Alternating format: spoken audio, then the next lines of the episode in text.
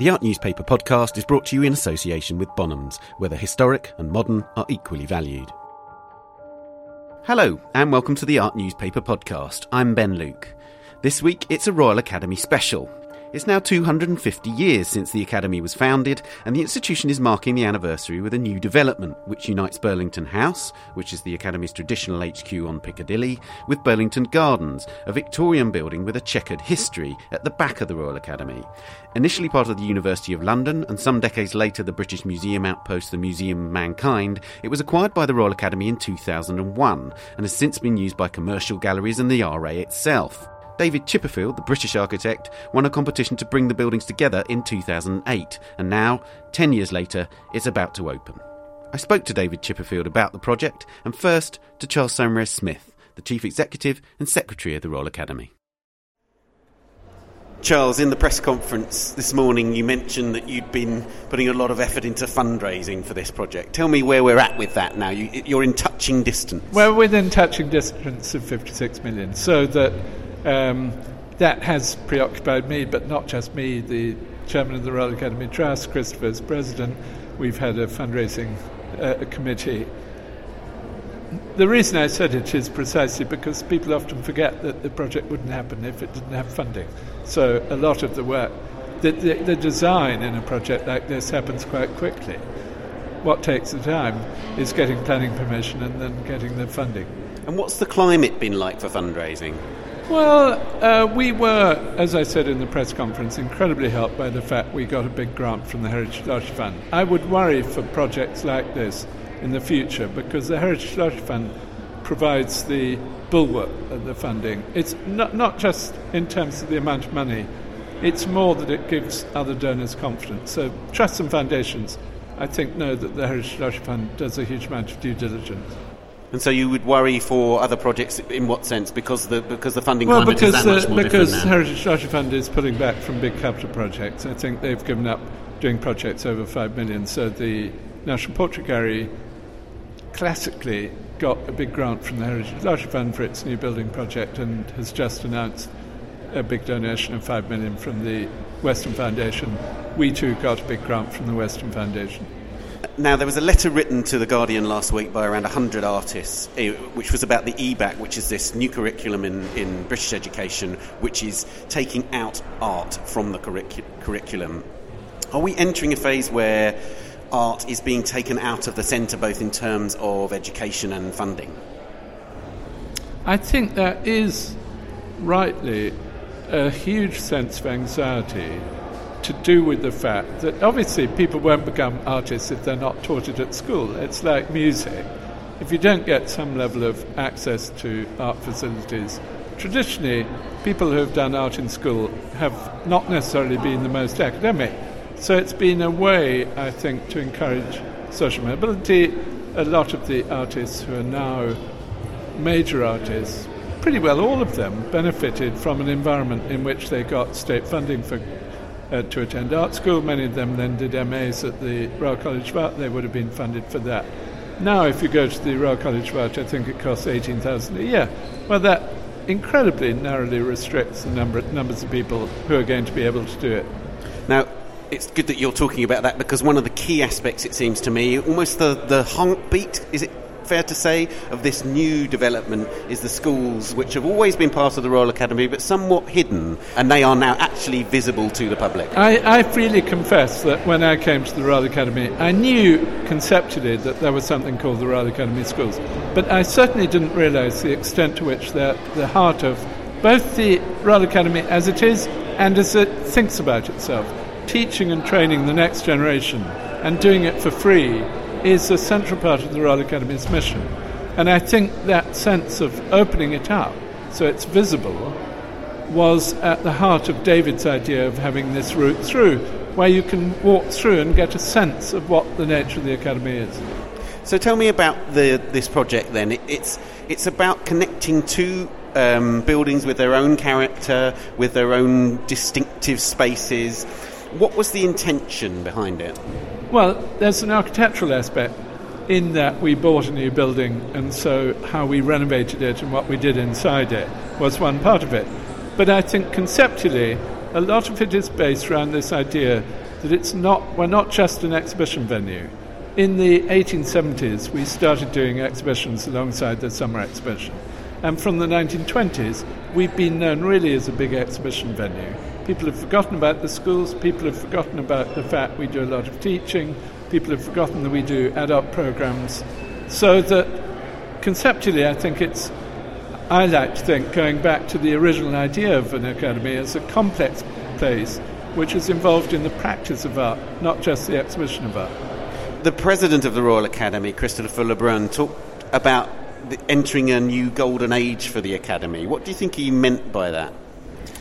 I think he's very aware, as I am, that in the 20th century, most of the 20th century, the Academy was viewed as a slight anachronism, that it was a backwater, it promoted rather traditional practice. The summer exhibition, nobody would pretend was part of the mainstream of the contemporary avant garde. And I, I personally think over a long period of time, from the 80s probably, big name major practitioners have been willing to have their name put forward when they've been offered election. They've accepted. So David Hockney, uh, Antony Gormley, Anish Kapoor, Tracey Emin, David Chipperfield. People used to be slightly apologetic. Even when I started, you could tell a generation of people who'd been at art school in the 50s was still a bit apologetic about the academy. I think now it does have a greater sense of confidence. Can you tell us something about how the artists and architects run this place? Because obviously we know that there is this body of Royal Academicians. It is, I think some people perhaps think it's something of a myth that they are in charge, as it were. But, but tell me how it works. So the key is that the council, which is the governing body, and essentially the trustees, are nearly all artists. Before I came, they changed the rules so that there are three outside people. At the time, I thought that's rather insignificant because the majority are still artists. And when we say it's artists run, it means that the governing body is preeminently and predominantly artists and architects. And that does make a difference because now the orthodoxy is that governing bodies are people from business who are bringing business skills, business acumen. Actually, if you have artists, they have a different attitude to creative practice. It, it, seems odd to say it, but in a sense, the Royal Academy has been something of a Kunsthalle uh, in the last, uh, well, in recent history. What you're trying to do here, it seems to me, is make it a destination. You want people to come and visit, even when there are not the major exhibitions on. You want, you want people to drop by into the Royal Academy in a way that perhaps they'd never been able to before. yeah, fair? yeah. Our slogan has been not just a Kunsthalle if you go to a Kunsthalle, if you come to the David Hockney exhibition, you come into the courtyard, you buy a ticket, you go up the stairs, you see the exhibition, and then you go back home. But most cultural visiting and cultural experience now, I think, is much more about individual exploration, being able to come and dip into things, go to a lecture, hear somebody talk about art, explore the building, see the collection, and then maybe go to an exhibition. So you don't view the experience of art as just going to an exhibition. And what do the new spaces for exhibitions allow you to do? So, at the back of Burlington Gardens, we've got a very, very beautiful, I think, set of three exhibition galleries, which were originally the examination rooms when it was the headquarters of the University of London. And that will enable us to add a third stream of exhibitions. We will do one architectural exhibition a year, so we're doing Renzo Piano in the autumn, and then I think each autumn we'll do an architectural exhibition. And then Tacita is, I think, quite programmatic in that she's a middle generation RA. Um, her work is known, and of course, it coincides with the exhibitions at the National Gallery and the National Portrait Gallery. I've always viewed it as an opportunity for the RAs themselves to be more involved in programming. Right. So we're going to see a lot more contemporary. More contemporary. I mean, those spaces lend themselves to contemporary exhibition. I've always seen the you know the big exhibition galleries. We can only do things which attract large numbers of people. That determines the program. Upstairs in the Sackler Gallery, I like to think we have a long tradition of doing thoughtful and intelligent mainly art historical exhibitions. For me, these are preeminently contemporary galleries. Well, you've ended up with a, what I think is a really beautiful project, so congratulations. Thank you. And thanks for joining us. Thank you.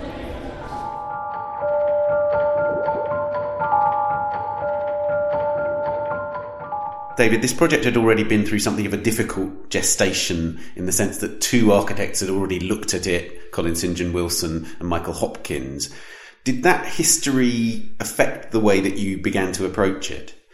Well, clearly, we were, um, in a way, uh, warned by the previous approaches, both of which I think were very legitimate and understandable in their, in their own time. And I think they represented uh, also slightly different moments. I would, I would say that the Hopkins project was conceived in the sort of early days of lottery and, and these sort of grand visions, and it was a much more, let's say, it's a very, it was a very bold uh, project, which which um, maybe stumbled because of its its boldness. Um, I, I, suppose yes, there was a sort of um, um three bears um, you know, one's too hot, one's too cold, and once we came in the middle, and with uh, with just the right right one.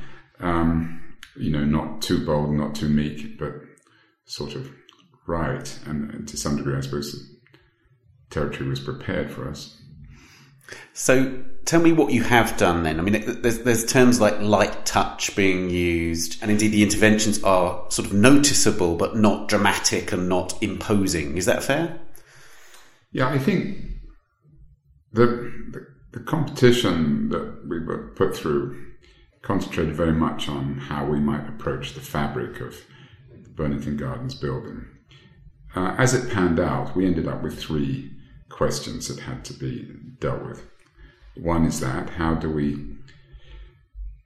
you know, in what way would you uh, deal with the Burlington Gardens building, given that it's a slightly clumsy building. It wasn't built for a museum, and it's uh, has a high proportion of circulation space, quite difficult spaces in a way, and had been really, um, I would say, humiliated through time by having had its sort of good bits chopped off and um, been slowly emasculated in its in its qualities. So the Royal Academy was sort of a little bit confused as to, you know, what is the identity of that building. The second was, um, if we use it, what would that, the best uses be for it? You know, in other words, what what should the Royal Academy uh, move there, or what should we how should we colonize it?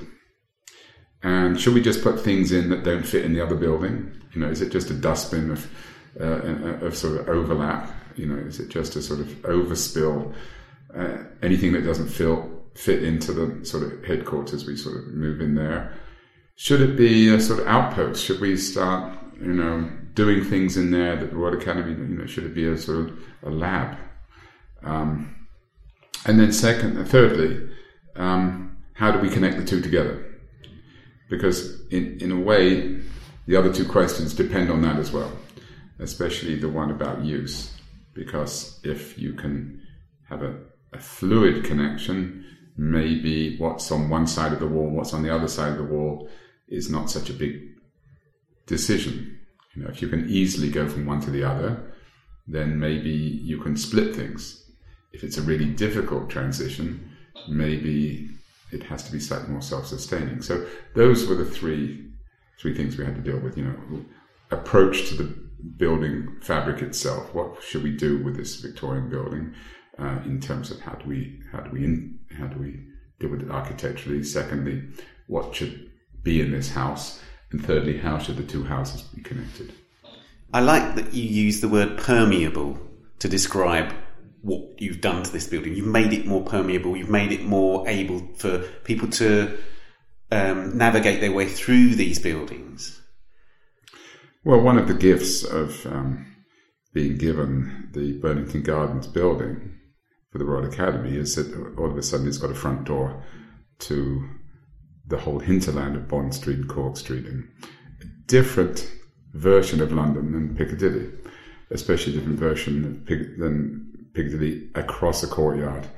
um, through a lodger and then into the Royal Academy. So you could argue that um, this version of, of uh, front door uh, is something quite useful to have, and therefore shouldn't you uh, enjoy that? Um, institutions don't really enjoy two front doors very easily um, because if that is if, if that's your ticketing threshold, let's say, um, then you have to duplicate. Now, if you could do it in such a way where the two front doors are somehow connected as part of public space, um, then you could benefit not only the fact that one house has two front doors, but that you could nearly walk through from one door to the other, that you could see this as a, as a symbol of permeability and of institutional transparency not just the convenience of being able to enter the building from one side or the other. And I think that's what we played upon. And, and um, uh, Charles, uh, no, I think Christopher Le Brun said he'd like to see this as the new Burlington arcade. And I think he's right in the sense that, um, you know, the, the demographic uh, mixtures of these two different conditions of these two different uh, front doors is quite different. And therefore, the idea of being able to elaborate this not only by having two front doors, but actually linking those two front doors in a strong gesture, uh, I think was fundamental to the project. I was impressed that you spoke much more about people than about, say, materials when you talked in the press conference earlier on. And that seems to me to be at, absolutely at the heart of this. It's about uniting people in spaces. Can you tell me about that? Well, we've worked a lot with institutions and, and the um, of course I, when people employ architects they get terribly excited because what they want to talk about is design and they want pictures and as architects we, the first thing we want to talk about is um, program function and the issues and problems and um, and they're always a bit disappointed that we, we spend so much time wanting to know about them because they want to know about us sort of thing um, but my experience in working with complex institutions is that your role, first and foremost, is diagnostic. You are trying to understand um, where do you put, before you invent architecture, where do you put it? Because architecture isn't something independent. It doesn't, no one wants uh, an architecture. you, you need an architecture to do something. So the, first question is, yes, so what is it you want the architecture to do?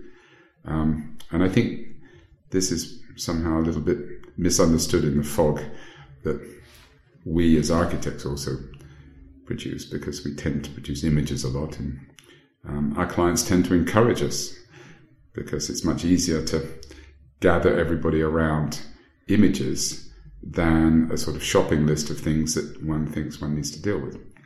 But I think this project has been a, you know, which I believe is, is always true, is, is, is first of all a, a, sort of diagnostic project, sort of saying, what is it we need to achieve? And then you use architecture as the tool to achieve that. You don't use architecture first and then sort of post rationalize it. You, and you only do the amount of architecture you need to fulfill the diagnosis. You don't start cutting the body up um, and doing extra work uh, once you've solved the problem.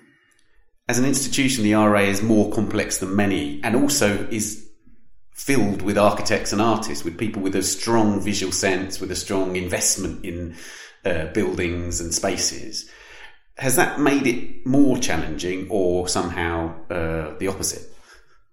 Well, as you say, all, all museums um, seem sort of calm on the outside, but there's a lot of um, flapping of legs under the water. Um, they're, you know, they are complex institutions where people of different anxieties and concerns are cohabiting and working in the same way. Um, one person hangs a painting on a wall for curatorial reasons. Um, the restorers who are responsible for those paintings see that period while that painting is hanging up as a period of damage. the audience see it as a great opportunity of, of, of access and visibility. The person that paints the wall sees the height of the wall as being a pain because how you know painting a five meter wall is a great problem. He's got to get scaffolding out and there. Um, whereas the curator sees that height as being a gift. Uh, the people who run the shop or run the events, I mean, people who run the events see every room in the building as a possible uh, catering venue. And where can the caterers uh, put their kitchen? Um, they don't see it as a gallery, they see it. Now, on the other hand, we need them to do that. We need the events department to um, look at it from that point of view. The there are parts of an institution which are the hidden parts, which are fundamental to it, but they tend to get ignored in the glamorous side. Art handling is, you know, are one of the most bruised and neglected tribes in any museum. And if you are trying to art handle in W1 off Piccadilly uh, in a in a 18th century building, uh, I can promise you you have a really difficult. Now, in a project like this, to spend all our money in front of house and not solve any of the back of house questions would have not been a smart thing to have done. So you've got to you've got to look after, or you've got to give some balance in how you solve some of these issues, and they are very overlapping. Um, I would say one of the most popular things we've done is provide new bathrooms. Uh, that I think will be will be seen as one of our great achievements. Uh, the previous Royal Academy bathrooms were horrific, and we've now got very good ones. Uh, however, in order to do that, we had to move around some art storage. In order to move the art storage around, we had to make sure that the uh, new facilities that we gave to art storage were. So it's a sort of Chinese puzzle where you you move one thing. So moving the bathrooms also meant that we could free up space for the ticketing, which meant that we could free up the front hall of Burlington House. So there's there's a lot of uh, ducking and diving in order to get the whole machinery working better.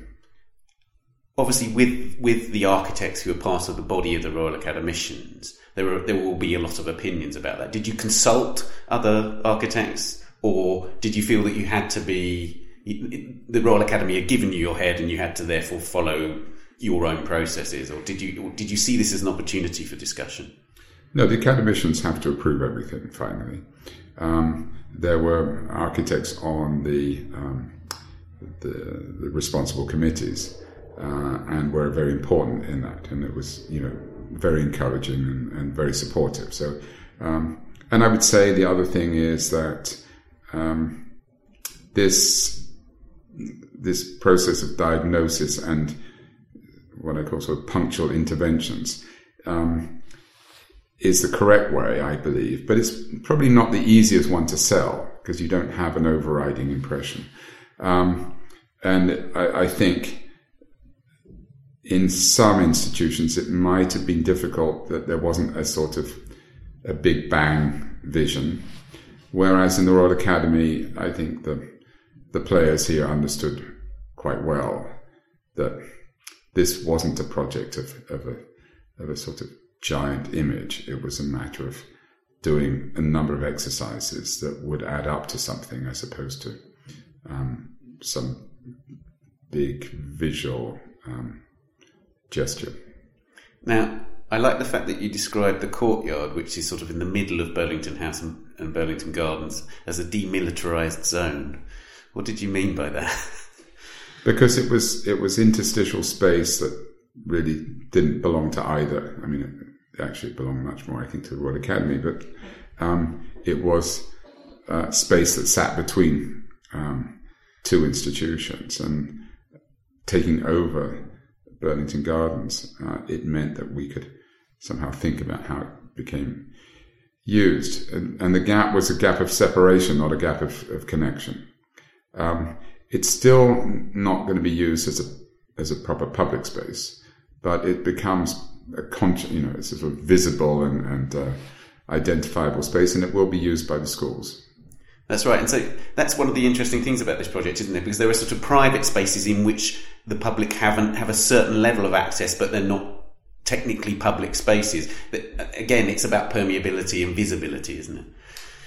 Yes, the, we're connecting two buildings together through their backs, and backs of institutions tend to be like the backs of. The, I mean, they, they tend to be sort of where things get pushed. Um, so all of a sudden, two backs have had to become a front, um, and in that process, uh, we've had to go through the schools, which was at the back of the institution, um, and now it's securely located, you know, in the middle, um, in the middle physically and in the middle uh, consciously, and I would say that's probably one of the biggest and most profound issues of the whole connection, the whole story, which is that um, the the the different activities which are um, embedded in the Royal, the Royal, Academy, which vary from the library to the schools to the to the um, to the academicians and to the permanent collection. All of these things have been all a bit all over the place, and I think this new sort of kebab um, sort of skewers them all and, and in a way identifies as a sort of you know the sedimentary nature of the institution, which has up until now has been very layered, and if you were in one layer, you weren't really aware of the other layer. I think now that those layers will be will be very visible. David, thank you very much. Thank you.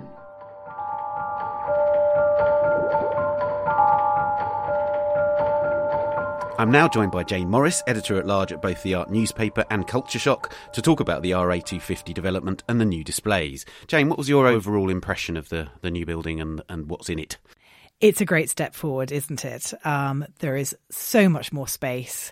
There's so much more logic to the two buildings, which were very separate um, and divided, in fact, by Burlington Arcade effectively. If you wanted to go between the two, you had to go out of the building and through the shopping arcade and back in again. And I hope you didn't get distracted by Penhaligon's or Sermoneta gloves or any of the other sort of nice fripperies that they sell in Burlington Arcade.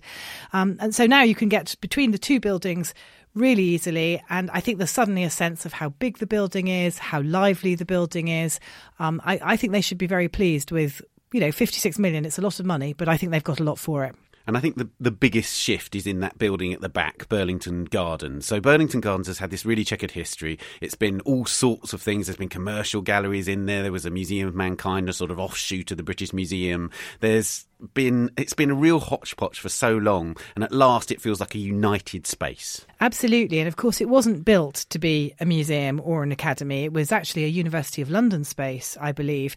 But I know it, and I imagine you would remember it too, Ben, as the Museum of Mankind, which was basically an ethnographic museum. It was very dark. It was full of lots of spears and all sorts of unusual and odd things. Now in the British Museum. And since the Royal Academy bought it in 2001. You're right, there's been this sort of uncertainty about what to do with it. There was a fire in 2006, and I remember going round the Charles Saatchi USA Today show, and you could still, from memory, see where the, some of the singeing had been. The building felt confused and unloved. And actually, now we can see that it's really a very impressive building. It's not so complicated to understand. You go up the great big massive main staircase and the rooms fan logically off that. So now that building is readable. On the whole, as David Chipperfield is, is keen to point out that you know there's a sort of light touch that's that's happened. It's not it's not really overbearing architecture, but there are still some really beautiful, I think, aspects of the development that really reflect David Chipperfield's the identity of David Chipperfield's architecture. Let's talk first about this wonderful lecture theatre. So the lecture theatre is fantastic. It's a, a, sort of contemporary version of a 19th century lecture space or even an operating theatre. If anybody knows the old operating theatre that's now a museum that's it's in Southwark. It's quite near uh, St Thomas's. It, it's almost like a, a, larger modern version of that. Um, it's very simple, very David Chipperfield. I agree. It, it, it manages to do what he does so effortlessly, which is make something contemporary that is by no means pastiche, but somehow seems to fit effortlessly into an older building. And of course, this is what he won so much praise for for the Neues Museum in Berlin. And I can see why, having done the Neues Museum, he was chosen for this project and why many museums with historic spaces would like him to work with them. Indeed, and there's a real sense in which he, he, he he's enjoying using these historic spaces and just adding little touches to them that animate them somehow. I love the lime wash on the on the London yellow brick. Oh, that looks great. Vaults. That looks absolutely great.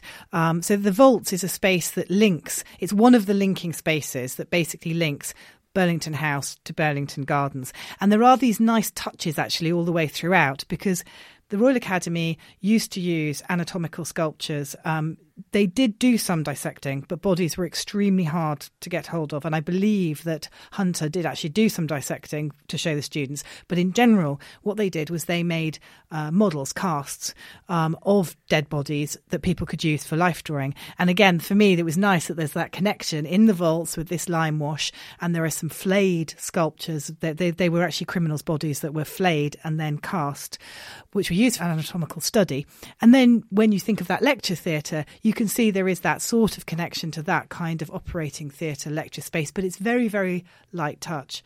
And I mean, I have to say, I think it's probably one of the best lecture theatres in London that I've seen. I think it is the best that I've seen.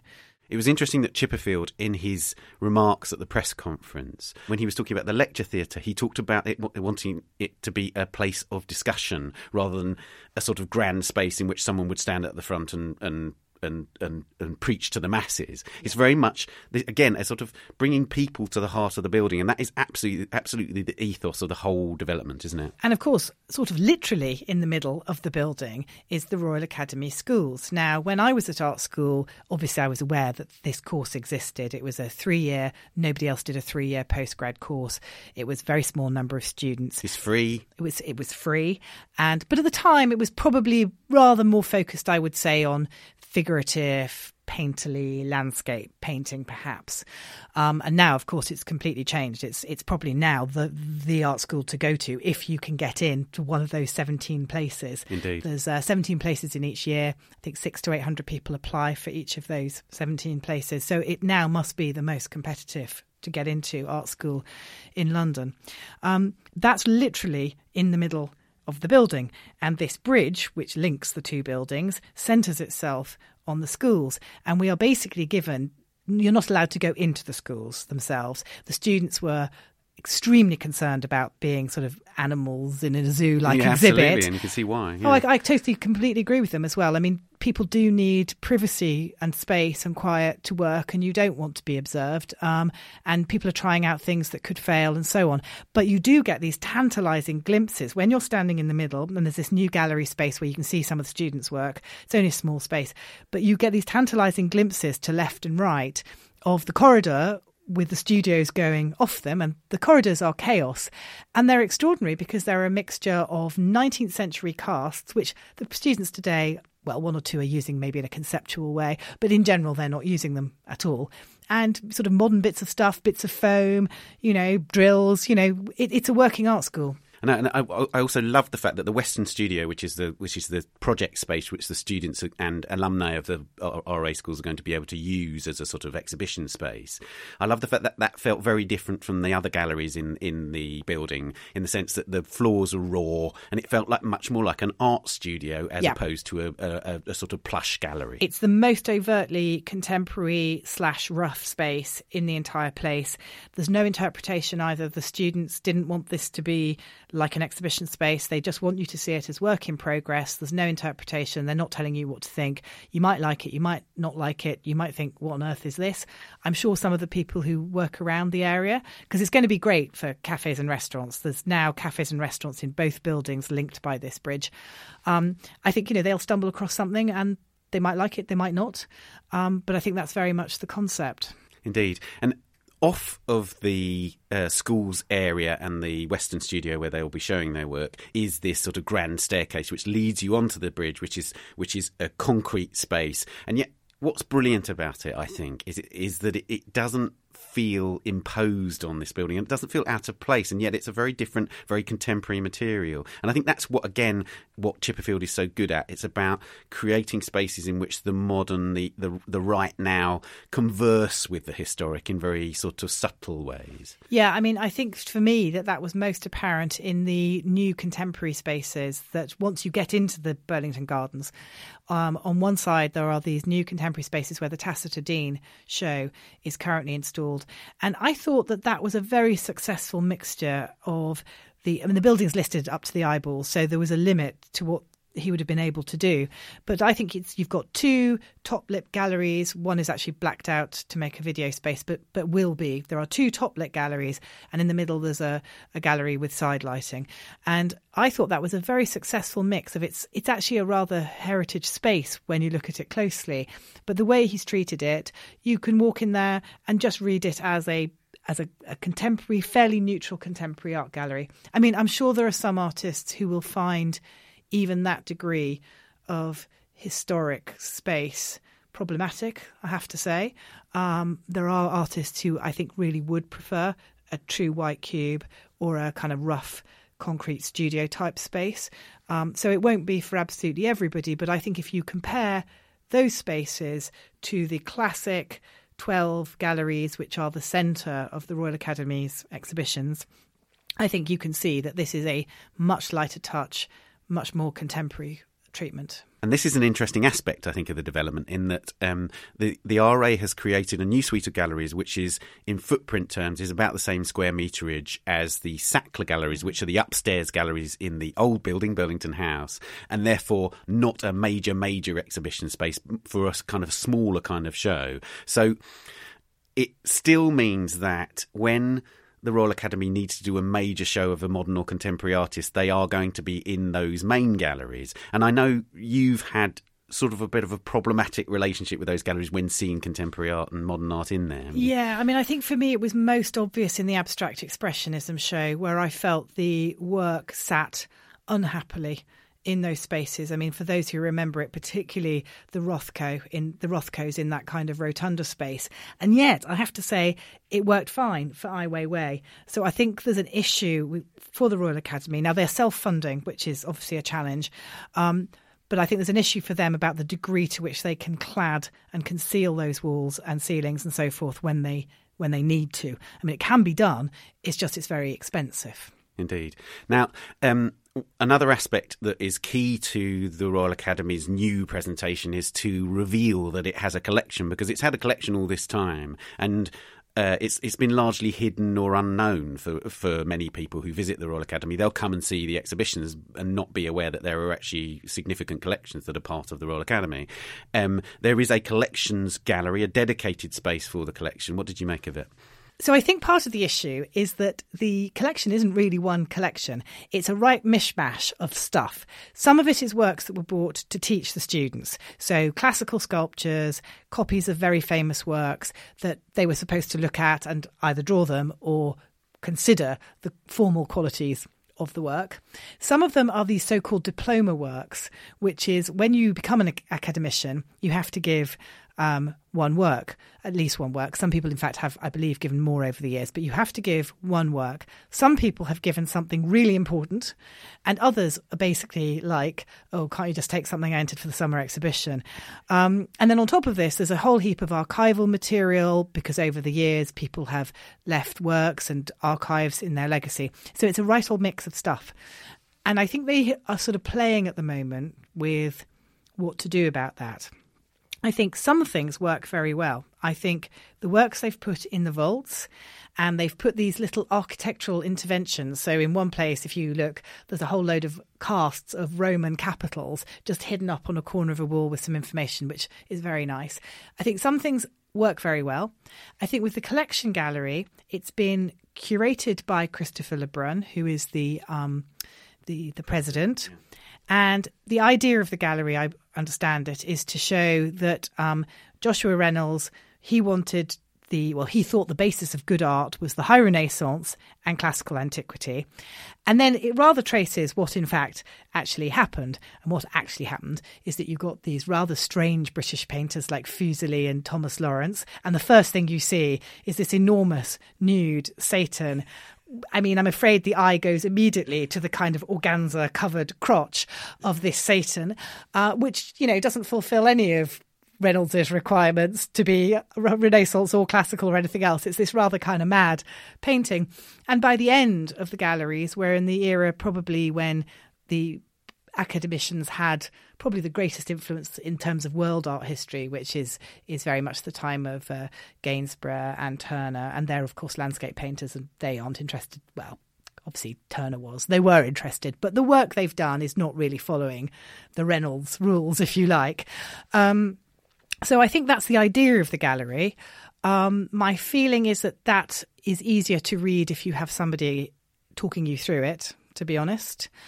And I also think that with the benefit of now thinking about the space, it's decorated in a rather traditional way this dark blue and this dark red. And I think you weren't so keen no, on that I've, either. Of all the spaces, I found this the most problematic. I think there are lots of really interesting things in there. There's some beautiful Constable oil Constable sketches. clouds are beautiful. Yeah, absolutely stunning. And then there's a there's a there's a there's the great um, Thomas Gainsborough self portrait. There's Reynolds self portrait, and you know the the the the copy of of Leonardo's Last Supper is genuinely interesting because you can see the feet that famously you yeah, can't yeah. in the Milan. You know, in Leonardo. But it was actually made in the Renaissance. Yes, it was. It was yes. from the workshop of Indeed. Leonardo. Yeah, yeah. So it's an and, important piece. And and of course you've got the Taddei Tondo, which is a really genuinely major work by Michelangelo, which the which the, the Royal Academy has rather been. I mean, uh, you know, the president of the Royal Academy said this morning that three men and, and his dog had seen the Taddei Tondo in recent years, and, and now, now lots of people will. But I'm still not sure about that dark blue surround. No, I, am it's the it's the way that every other space seemed to have a consistency which married the vision of Chipperfield with the with the with the academy's aims. Whereas I felt that this tried to impose too much of a kind of heritage feel onto spaces which had been given a sort of contemporary makeover, and therefore there was a bit of tension which I found a bit problematic. However, what's clear is a lot of those things are actually temporary fixtures, so it's obviously a very flexible space. I like the idea. I like the idea of showing the things that the, the ideas that informed the students because that's really what we're talking about here. It's these are the things that the students used to study and in fact did study probably till the mid 20th century i Indeed. guess. Yeah yeah. Um, and so i like the idea. I think they just need to work a bit more on how that is presented. One of the things about opening a new development is that museums have to get used to their spaces. Oh, and, and of course, the Royal Academy will have to do that. We'll have to learn how these spaces work. We're not going to um, get um, immediately get a spate of absolutely perfect shows. And in a way, I like that in a new museum. And it took quite a while for the spaces at Tate Modern to be really animated and for the, them to work out, for instance, that the, the first room in lots of their exhibitions was too pokey, so they needed to remove walls, things like that.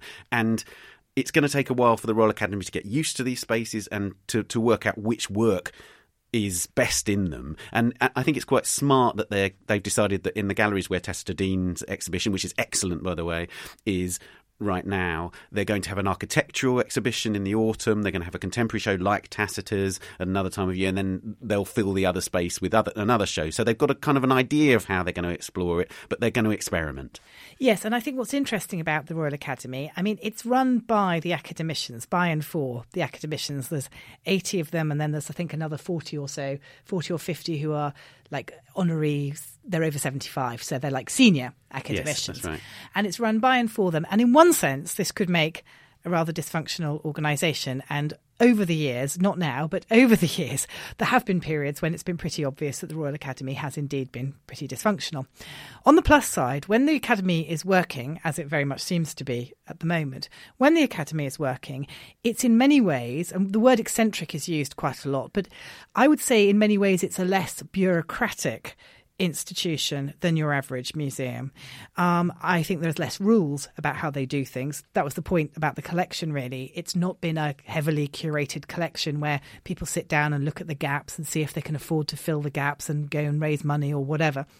It's not got those sort of ideas around it. I think what I'm trying to say in a rather long winded way is that if anybody can sort of react quickly and fix things quickly, I suspect it'll be the Royal Academy. I think they've now got a lot more space to play with, and I think they can have a good time playing with it and see what works and what doesn't. Jane, thank you so much. Thank you. Thank you for having me.